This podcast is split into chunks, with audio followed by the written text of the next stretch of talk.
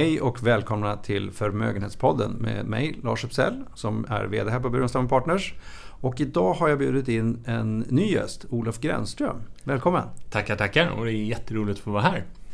Eh, du Olof, jag bjuder hit dig. Du ska ju vara en av talarna här på Burenstamdagen den 24 september.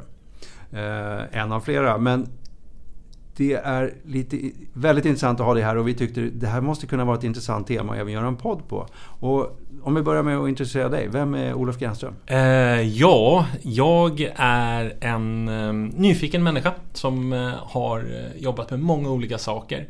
Men jag har alltid jobbat med att försöka förstå vad som händer runt omkring mig och kunna förmedla det till andra människor på ett bra sätt. Och det som antar, jag misstänker att jag, anledningen till att jag är här är att jag jobbade på en svensk stiftelse som hette Gapminder tidigare. Eh, som grundades av, av, en, av en professor, Hans Rosling. Eh, där han jobbade med en del av hans livsgärningar som var att försöka förklara världen. Vad är det som sker runt omkring oss? Hur kan vi uppdatera oss? Och det var det som var målet med den här stiftelsen. Och det är en av de sakerna som har också drivit mig att försöka förklara världen på ett lättare sätt för att det är faktiskt väldigt många människor som inte har koll på det som händer runt omkring oss. Och det är problematiskt. Men du Olof, generellt har vi människor rätt bra koll på makrotrenderna i världen? Är det inte så? Nej, det skulle inte jag vilja säga att vi har.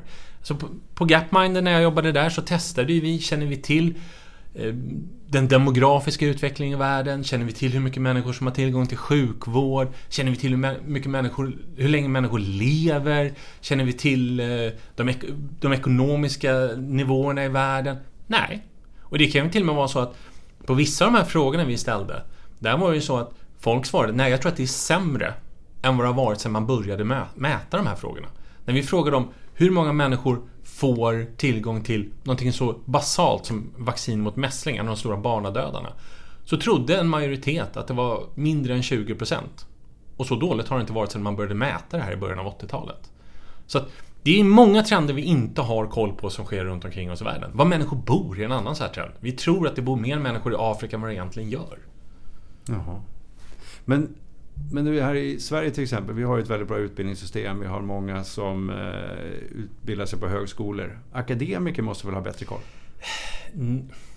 Det är klart att akademiker har ju ofta väldigt bra koll på, sina, på, på, sitt lilla specialistområde. Det här är jag specialist på. Det är ju jättebra att de har det för vi behöver spetskompetens. Men om man pratar om trender i världen så är det ofta väldigt stora förändringar och de är svåra att lägga märke till. Och egentligen så är ju inte det här så svårt att förstå. För att om man tänker tillbaka på hur vi människor, liksom, vad vi egentligen är designade för att, att vara. Så har ju vi bara levt i det här utvecklade globala samhället i, i de senaste 200 åren, kanske inte ens det. Men den stora delen av vår utveckling, den stora delen vi har varit här på jorden, har vi ju levt som jägare och samlare. Och det är faktiskt det vår hjärna fortfarande är anpassad för på många olika sätt. Och det, det gör ju att vi är ju anpassade för att leva i en väldigt liten värld med väldigt direkta hot och faror. Vi är ju anpassade att leva i en värld där vi kanske inte träffar så många människor. Vi är ju anpassade i en värld där de förändringar och det vi måste reagera på sker väldigt direkt. Och inte de långsamma, stora förändringar som vi kanske aldrig ens ser direkt men vi måste ta till oss via statistik idag. Det är inte riktigt, vår hjärna är inte riktigt konstruerad för det och då, då blir det ju svårt att se de här stora trenderna oavsett utbildningsnivå. Ja, du nämnde här innan när vi satt och förpratade lite grann om, om eh, ett exempel med hur många människor man träffade eh, tillbaka i tiden. Du får gärna ta det igen. Jag tycker det var bra, slående exempel. Men alltså, om man backar tillbaka i tiden så levde ju människor i väldigt små samhällen. Många gånger så kanske man träffade 200 människor under hela sitt liv. Mm. Idag så påverkas ju vi av, av betydligt fler människor varje dag. Vi har ju ofta kontakt på något sätt med fler människor varje dag. Inte minst över social media och alla de input det ger oss. Mm. Vilket gör att vi får ju väldigt svårt liksom, att, att hitta vad är det som är relevant i den, här, i den här floran av information och data och fakta som vi måste ta till oss. Vi måste ju tolka allt det här på något sätt. Och då tolkas det genom en hjärna som egentligen är anpassad för ett liv som jägare-samlare. Och det, ibland ställer det till problem. Du var inne på sociala medier. Eh, är det någonting som har Eh, påverkar positivt eller negativt? Genom, för det är ju någonting som har slagit igenom de sista tio åren kanske.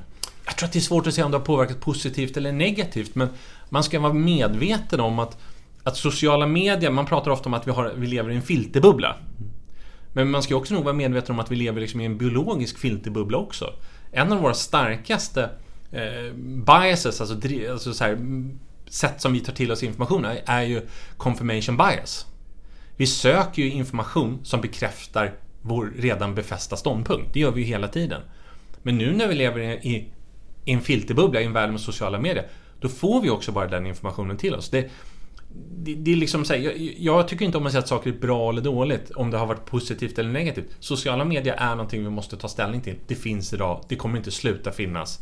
Men jag tror också att man bör ta ställning till det, hur vi människor fungerar när vi tolkar den ökade mängden av information vi har att ta ställning till. Ja, med positivt menade jag i det här sammanhanget att kunskapsnivåerna ökar. Men det är kanske ingenting du har sett i mätningarna då? Det är ju svårt att säga. Man har inte mätt det så att man kan backa tillbaka till en tid innan sociala medier. Eh, men det är ju klart så här, vi har mer information nu än tidigare vilket möjliggör en bättre bild. Om man ska vara positiv. Och ja. det tycker jag är bra. Ja. Men det, internet ger oss tillgång till statistik på ett sätt som vi aldrig haft tidigare. Sen att vi kanske inte alltid använder den. Många människor har ju en uppfattning om brotten ökar eller minskar i samhället. Men hur många går in på Brottsförebyggande rådet och tittar? Hur många får den bilden genom vad de läser, pratar med sina grannar? Eller läser i media? När man egentligen, statistiken finns där. Det är, antingen vet man eller så vet man inte. Och då spekuleras det. Då spekuleras men, det vilt. Och det tycker du är bra att vi tar till oss statistiken? Ja. Men, men varför är det bra då? Var, var, du tycker till och med att det är viktigt? Ja, men det är klart att jag tycker att det är viktigt för att det här är ju en värld som påverkar oss. Inte minst liksom, om man ska ta ekonomiska beslut. Fattar man dem bara på känslor? Fattar man det på, på, på, på utefter ett tänkande som är väldigt färgat av att, att jag vill befästa mina egna åsikter. Att en, en annan sån här drivkraft, vi tycker inte om förändring. Vi letar efter information som inte tyder på förändring, som gör att vi inte behöver förändras. Fattar man beslut som styrs av de här drivkrafterna, då finns det ju en risk att de blir felaktiga. Och jag tycker att det är också så att vi står inför en massa utmaningar i världen idag. Inte minst med klimatförändringarna. Jag tycker att de besluten ska fattas baserat på fakta. Jag tycker inte att man ska springa omkring och ha flygskam. Jag tycker inte om, jag skulle vilja säga att sluta ha flygskam. Jag tycker det är dåligt att ha flygskam. Jag tycker inte vi ska ha flygskam. Inte för att flyget inte släpper ut någonting, för det gör det. Men skam är inte en, källa som, är inte en känsla, inte liksom en instinkt som leder till rationella beslut. Utan in, med de möjligheter vi har, med de eh, också hot vi står inför, så behövs det också att vi tar rationella beslut. Och då måste vi använda statistik och fakta och inte bara vara drivna av känslor. För det kommer inte att hjälpa oss. Du nämnde ekonomiska beslut där och det är ju faktiskt bevisat även där så det finns ju behavior finance eh, teorier och det görs mätningar och eh, vi vanliga människor förlorar kanske en 2 procentenheter per år på att vi tar irrationella beslut. Mm. Eh, så att eh, du har rätt även i det ekonomiska tyvärr. Men finns det några trender som du tycker vi bör vara extra, extra uppmärksamma på nu? Ja, och eh, en sån är ju klimatförändringarna. Det är ju absolut en trend som vi borde ha koll på. Vad är det som driver klimatförändringarna? Vad är det som kommer driva dem i framtiden? Det är en sån, det är en sån trend vi borde ha bättre koll på och liksom inte tro att vi känner till den. Tro att nu har jag gjort någonting. Det kanske inte är det bästa jag har gjort. Utan vara mer ödmjuk inför den här stora utmaningen vi står för. Andra stora trender är ju Det sker ekonomisk utveckling i världen i länder idag som jag ofta inte känner till.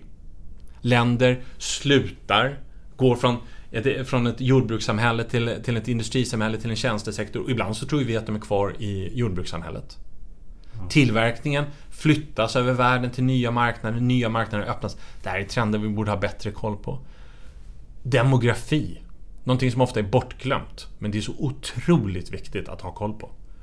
Som, hela vår värld förändras ju om vi blir en, två, tre, fyra miljarder människor till.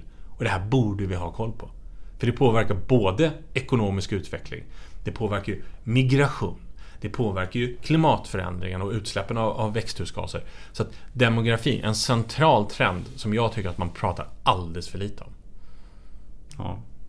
Du Olof, vi ska börja runda av programmet. Men jag tänkte du kunde få passa på att berätta lite mer. Vad kommer vi komma in på mer? För du har mer tid på dig på Burenstam-dagen. Då har du 45 minuter och så kommer vi ha lite frågestund efteråt. Men vad kommer vi komma in på där? Ja, och det är ju så här att jag har jättesvårt att sluta prata. Det är ju någonting som jag, eh, som jag har gemensamt med, med min gamla arbetsgivare Hans. Han sa ju alltid så här att Ja, jag brukar gå upp och prata och, och sen så ser jag när publiken blir uttråkad, då slutar jag prata.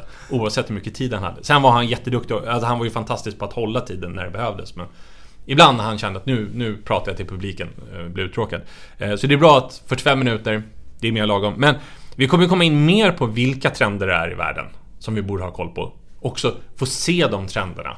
Vi kommer komma in mer på hur vår hjärna faktiskt fungerar vad är det för så här, instinkter, biases som gör att vi har svårt att ta till oss information, som gör att vi har svårt att se långsamma förändringar, förändringar som ligger långt bort och hur skulle man kunna försöka ta sig runt de här instinkterna som vi har som ställer, och, och tankefällorna som ofta ställer till det för oss. Jag tycker det är jättespännande område att diskutera. Jag tycker det är lite spännande det du sa också att ja, det, det, det är ju men akademiker och högutbildade och ekonomer, vi har ju också det här och, och den som grundade, den, en av de som grundade det här fältet av, av forskning med behavioral finance, behavioral economics, det var ju Daniel Kahneman. Ja. Och han, han började ju titta på andra akademiker. Varför de tog fel beslut. Och varför de ofta hade, gjorde, hade fel slutsatser. Så det är någonting vi alla behöver bli mer medvetna om oavsett vad man jobbar med. Men desto viktigare beslut man fattar, desto, desto viktigare tycker jag det är att man fattar beslut grundade på fakta och inte på känslor. Bra, det ska bli spännande att lyssna på dig här den 24 september Olof. Stort tack för att du kom hit. Det var jätteroligt och jag ser fram emot att få fortsätta prata lite längre. Det ska du få göra. Och tack till er lyssnare för att ni har lyssnat. Tack för idag.